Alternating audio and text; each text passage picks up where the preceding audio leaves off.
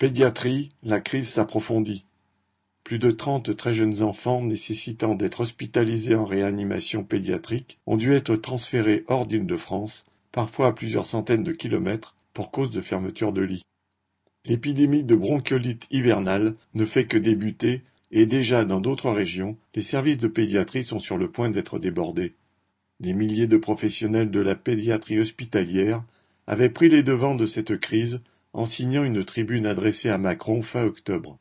Le 2 novembre, une délégation a porté ce texte directement à l'Élysée et expliquait qu'il y a des services en France où une infirmière s'occupe de seize enfants malades la nuit. C'est inadmissible, on ne peut pas soigner correctement les enfants. De là à espérer du président une solution. Les hospitaliers savent parfaitement que les conditions de travail de plus en plus dures n'attirent pas assez dans la profession, surtout lorsque les salaires sont insuffisants pour compenser les horaires contraignants et la charge de travail. C'est une des raisons de la fermeture des lits. Les services pédiatriques ont accueilli fraîchement les 150 millions d'euros promis en urgence par le ministre de la Santé.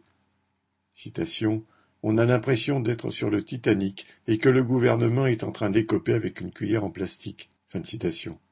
L'appel ministériel aux parents d'enfants atteints de bronchiolite, leur disant de ne pas venir à l'hôpital et de s'adresser aux pédiatres de ville, quand il en reste, a été pris comme un dégagement en touche. De même que l'annonce de l'organisation au printemps d'assises de la pédiatrie, pour répéter dans six mois ce que chacun sait déjà sur la crise actuelle.